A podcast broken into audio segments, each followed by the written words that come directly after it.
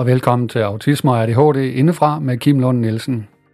Det her afsnit 2 bliver lidt tørt fakta for at give alle lyttere muligheden for lige at have styr på det grundlæggende. Så jeg vil blandt andet forklare nogle begreber, vi kommer til at bruge i de kommende afsnit, og jeg vil forklare, hvilke kriterier, der ligger i henholdsvis ADHD-diagnosen og autisme-diagnosen. Og det behøver vi ikke at være to til, så I må nøjes med mig den her gang. I 1998 præsenterede sociolog Judy Singer i en bachelorafhandling verden for begrebet neurodiversitet. Det begreb vil jeg lige forklare efter, at jeg har forklaret et par tilhørende begreber. Først begrebet neurodivergent. Ordet neurodivergent betyder, at en hjerne har atypiske karakteristika, og derfor kan diagnostiseres med for eksempel ADHD, autisme, psykisk sygdom, epilepsi osv. Ordet divergent kan oversættes til forskellig eller anderledes på dansk.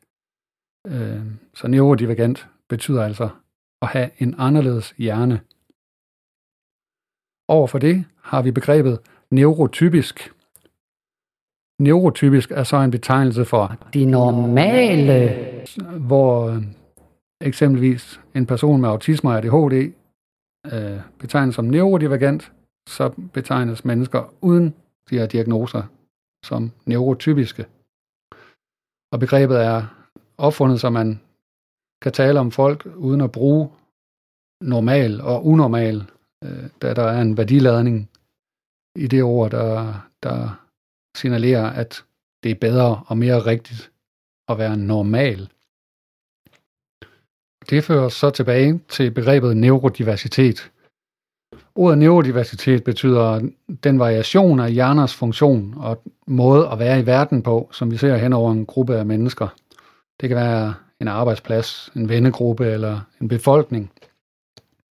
Så øh, hvis en gruppe består af ene neurotypiske, så vil der ikke være ret stor neurodiversitet. Hvis en gruppe består af ene neurodivergente, vil der heller ikke være særlig stor neurodiversitet. Men hvis det, der er en blanding af neurotypiske og neurodivergente, så vil der være øh, en stor neurodiversitet. Neurodiversitetstanken skal også ses som en fejring, en anerkendelse, en accept af, at vi alle sammen oplever verden på forskellige måder, i modsætning til den tankegang, der for blandt andre mig ser ud til at have været i debatten, og også i de diagnosekriterier, som jeg skal gennemgå lige om lidt, hvor man får et indtryk af, at, øh, at neurodivergente bliver betragtet som mennesker med nogle fejl eller mangler.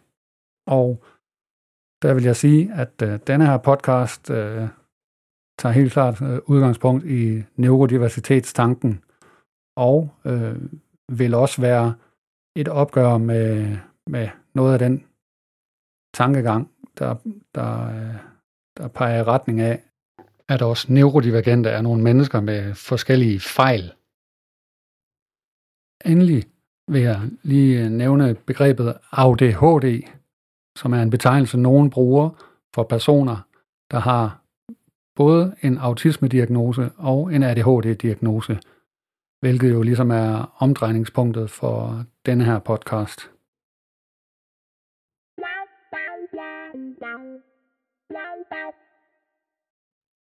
Nu er jeg så nået til kriterierne for diagnoserne, og der vil jeg lige nævne, at i USA bruger man øh, den manual, der forkortes DSM, og der blev femte udgave øh, udgivet øh, første gang i 13.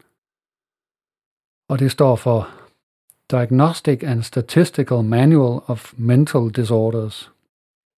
Men herhjemme bruger vi noget, der forkortes ICD, og som er udgivet af Verdenssundhedsorganisationen. Øhm, og det står for International Classification of Diseases. Og øhm, der er det sådan, at øh, ICD-11 sådan set øh, blev udgivet i 2019. Men vi har ikke fået den oversat til dansk endnu, så derfor øh, er, det egentlig ICD-10, øh, det hedder, det som vi bruger herhjemme, men øh, jeg har ligesom indtryk af, at, at dem, der udreder, er begyndt at låne lidt af, af de ting, der ligger i ICD-11. Men jeg vil altså tage udgangspunkt i ICD-10, og så øh, fortælle lidt om de ændringer, der er i ICD-11 i det her afsnit. I øvrigt kan jeg nævne, at ICD-10 er helt fra 1992, så det er jo helt vildt faktisk, at det reelt set er de kriterier, vi skal diagnostisere fra med så meget øh, ny viden, så meget øh, kendskabet til de her neurologiske tilstande har ændret sig. Men lad os lægge ud med ADHD. ADHD står for Attention Deficit Hyperactivity Disorder. Og hvis jeg skal oversætte det direkte, så er det opmærksomhedsunderskud og hyperaktivitetsforstyrrelse. Der hersker stadig en del myter og fordomme omkring ADHD, og både det og, og hvad sproget kan gøre i forhold til det, vil vi komme ind på i nogle af de senere afsnit. Men jeg har lige lyst til at læse et afsnit fra diagnosemanualen op, fordi øh, nogle af formuleringerne der simpelthen får mig til at kommentere. I ICD-10 øh, går det under betegnelsen hyperkinetiske forstyrrelser, og det beskriver de sådan her. En gruppe lidelser karakteriseret ved tidlig opståen, så vanligvis inden for de første fem leveår, mangel på vedholdenhed i aktiviteter, som kræver udfoldelse af kognitive funktioner og tendens til at skifte fra den ene aktivitet til den anden uden at gøre noget færdigt, til lige med desorganiseret, ekscessiv og ustyrlig aktivitet. Adskillige andre abnormiteter kan optræde forbundet hermed. Hyperkinetiske børn mangler omtanke og er impulsive, er tilbøjelige til at komme galt af sted eller i disciplinære vanskeligheder på grund af tankeløs brud på normer og regler, snarere end ved forsætteligt trods. I forholdet til voksne viser de ofte socialt uhemmet adfærd med mangel på normal forsigtighed og tilbageholdenhed. De er upopulære blandt andre børn og bliver ofte isolerede. Kognitive forstyrrelser ses ofte, og specifikke motoriske og sproglige udviklingsforstyrrelser er uforholdsmæssigt hyppige. Sekundære komplikationer omfatter dyssocial adfærd og lav selvfølelse. Og så har vi ligesom tre grene. Opmærksomhedsforstyrrelse, hyperaktivitet og impulsivitet. Og der er betingelserne. Opmærksomhedsforstyrrelse gennem mindst 6 måneder med 6 eller flere af følgende. Kan ikke fastne opmærksomheden ved detaljer, laver skødesløse fejl. Kan ikke fastholde opmærksomheden ved opgaver eller leg. Synes ikke at høre, hvad der bliver sagt. Kan ikke fuldføre instrukser eller fuldføre opgaver. Kan ikke tilrettelægge arbejde eller aktiviteter. Undgår eller afskyer opgaver, som kræver vedholdenhed, vedholdende opmærksomhed. Mister blyanter, bøger, legesager eller andre ting, som er nødvendige for at udføre opgaver og aktiviteter. Lader sig let distrahere. Er glemsom i forbindelse med dagliglivsaktiviteter. Så ud af de ni punkter skal, skal der altså være seks eller flere, som man opfylder. Og i forhold til hyperaktivitet, hyperaktivitet gennem mindst 6 måneder med tre eller flere af følgende. Uro i hænder eller fødder, sidder uroligt. Forlader sin plads i klassen eller ved bordet.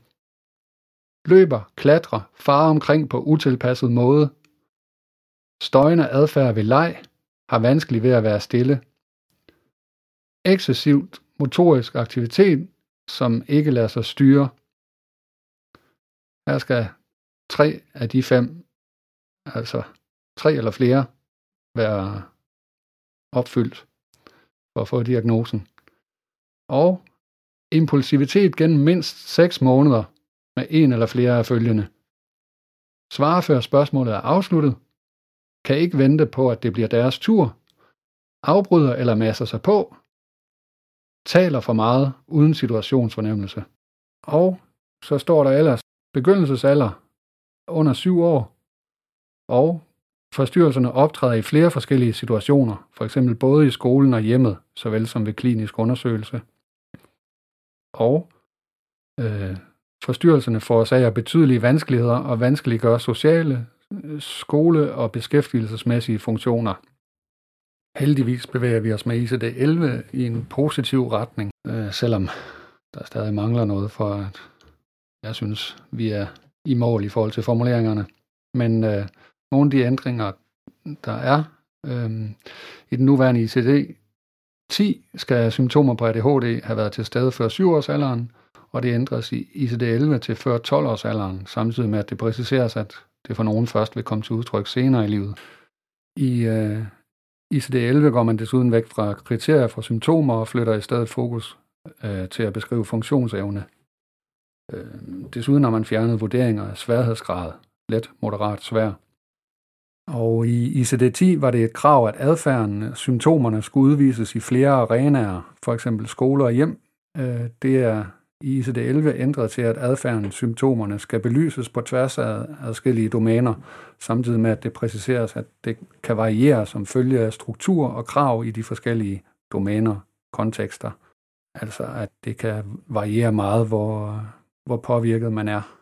Det er også nyt i ICD-11, at øh, de symptomer, der udvises, ikke må skyldes anden mental, adfærdsmæssig eller neurodevelopmental neurodevelopmental lidelse eller komme til udtryk som konsekvens af rusmidler eller medicin. ICD-11 klassificerer ADHD som en neurodevelopmental disorder, øh, frem for i ICD-10 disruptive behavior disorder, altså forstyrrende adfærd. Hensigten med det er at undgå stigmatisering samt anerkende det til tider overset forhold, at forstyrrende adfærd, for eksempel hos piger, snarere kan komme til udtryk som påfaldende uopmærksomhed. Og i ICD-11 er der tre beskrivelser eller præsentationer af ADHD. ADHD med overvejende forekomst, skråstrej præsentation af uopmærksomhed, og ADHD med overvejende forekomst, skråstrej præsentation af hyperaktivitet, impulsivitet, og endelig ADHD kombineret type.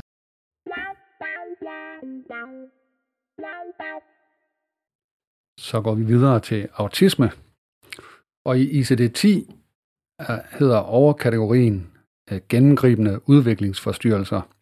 Og om gennemgribende udviklingsforstyrrelser står der, det drejer sig om en gruppe lidelser karakteriseret ved kvalitative forstyrrelser af sociale samspil og kommunikationsmønstre, samt ved et begrænset stereotypt og repetitivt repertoire af interesser og aktiviteter.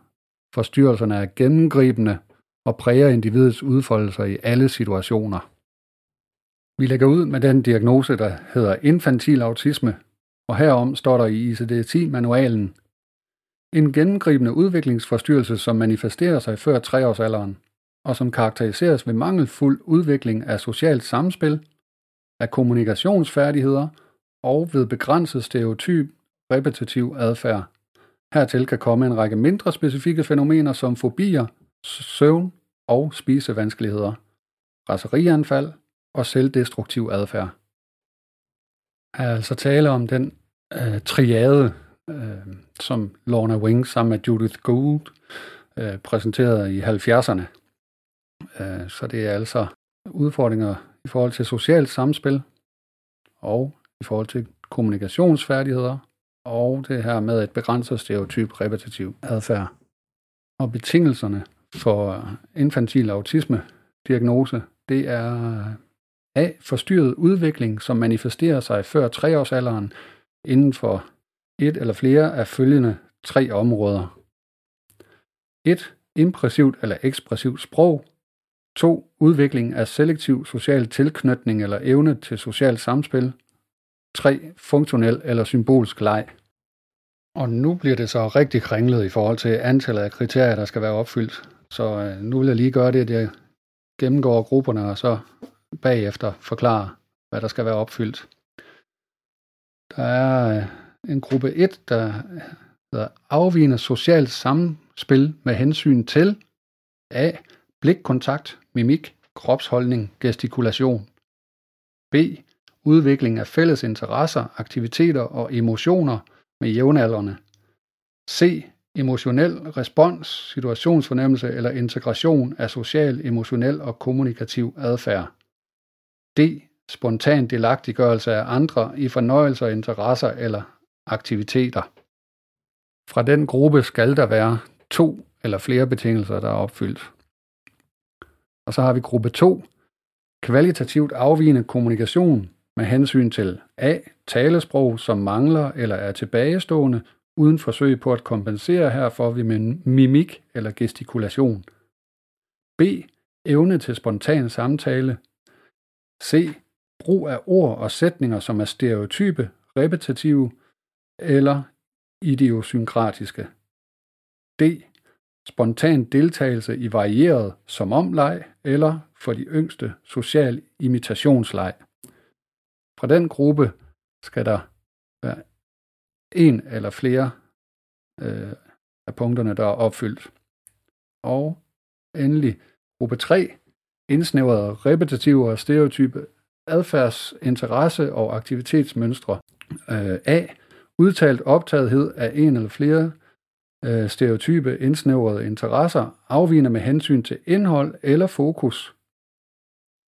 Eller optagethed af en eller flere interesser, afvigende med hensyn til intensitet og afgrænsning, men ikke indhold eller fokus.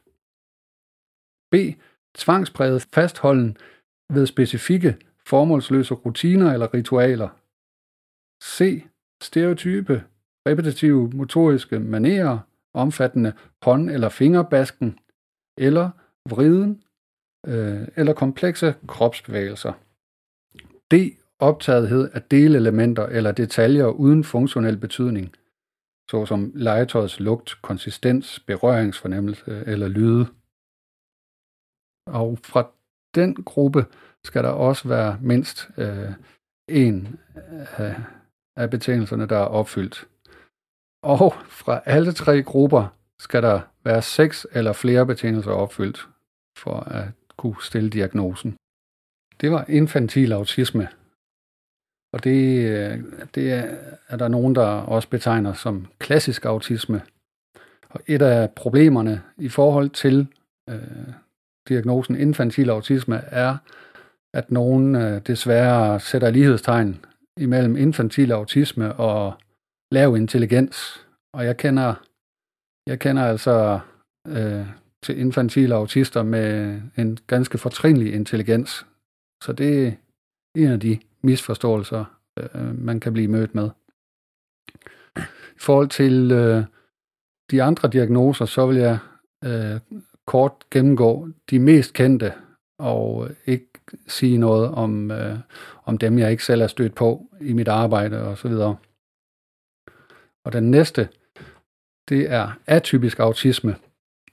Og øh, det, der står i manualen, er, at den afviger fra infantil autisme enten ved senere begyndelsestidspunkt eller ved ikke at udvise forstyrrelser fra alle de tre områder, som er karakteristiske for infantil autisme.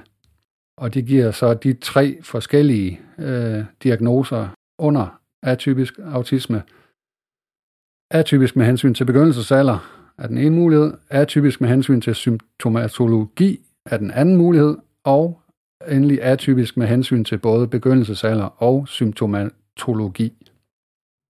Så har vi Aspergers syndrom, som er den diagnose, jeg selv har. Den er karakteriseret ved samme kvalitative forstyrrelse af socialt samspil som ved infantil autisme, til lige med et begrænset stereotypt og repetitivt repertoire af interesser og aktiviteter. Den afviger fra infantil autisme ved, at der ikke ses generel forsinkelse eller hæmning af den sproglige eller kognitive udvikling. Tilstanden er ofte forbundet med motorisk klodsethed. Der er en udtalt tendens til, at tilstanden persisterer gennem adolescensen og voksenalderen. Og sagt på lidt mere dansk, øh, så betyder det, at den fortsætter gennem ungdom og voksenalder.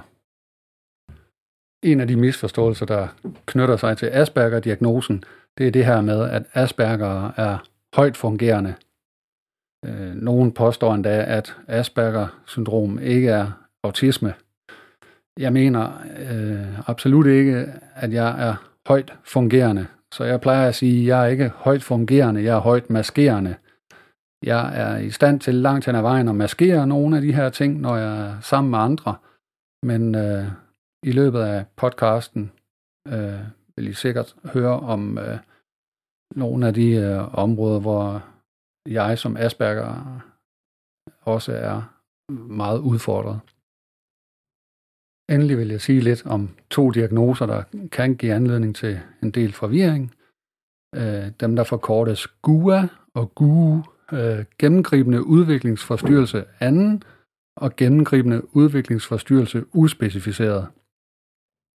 GUA gives, når man kan udelukke de øvrige gennemgribende udviklingsforstyrrelser, men der øh, stadig er udfordringer med socialt samvær og med kommunikationen, øh, som vanskeliggør livet for, for personerne.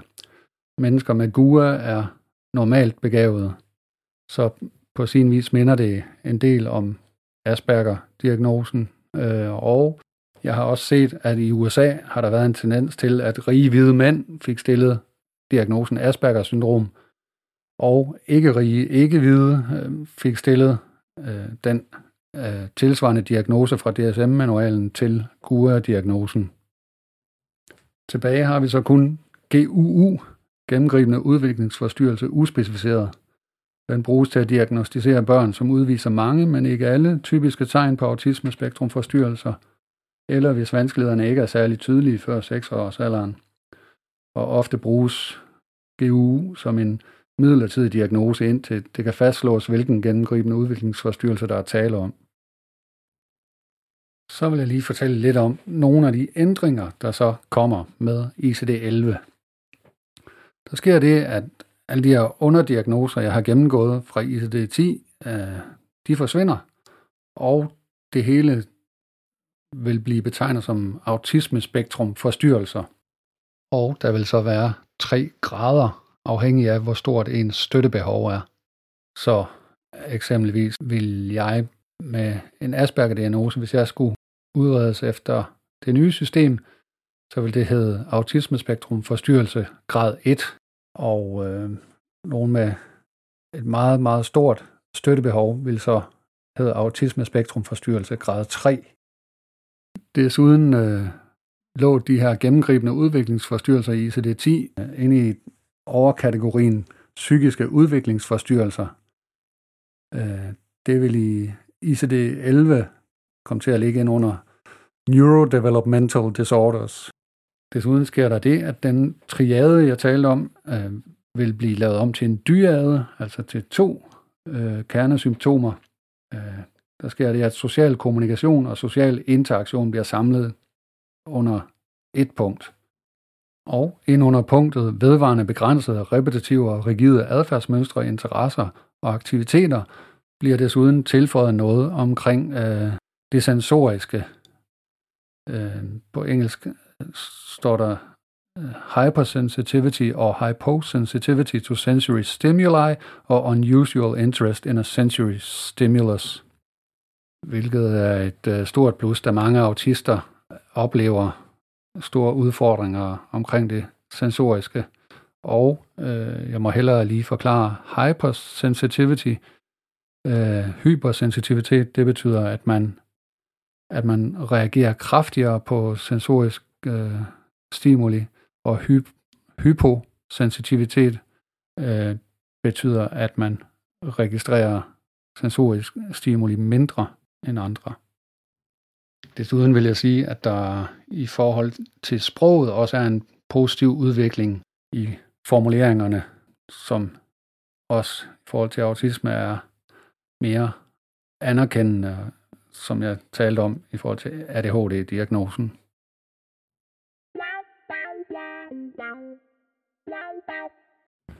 Det var en ordentlig omgang meget tørt fakta. Og hvis du har siddet med indtil nu, så må du kunne lide at nørde ting lige så meget som mig. Øh, og så synes jeg lige, du skal give dig selv et klap på skulderen, for det er en stor tålmodighed, du har udvist.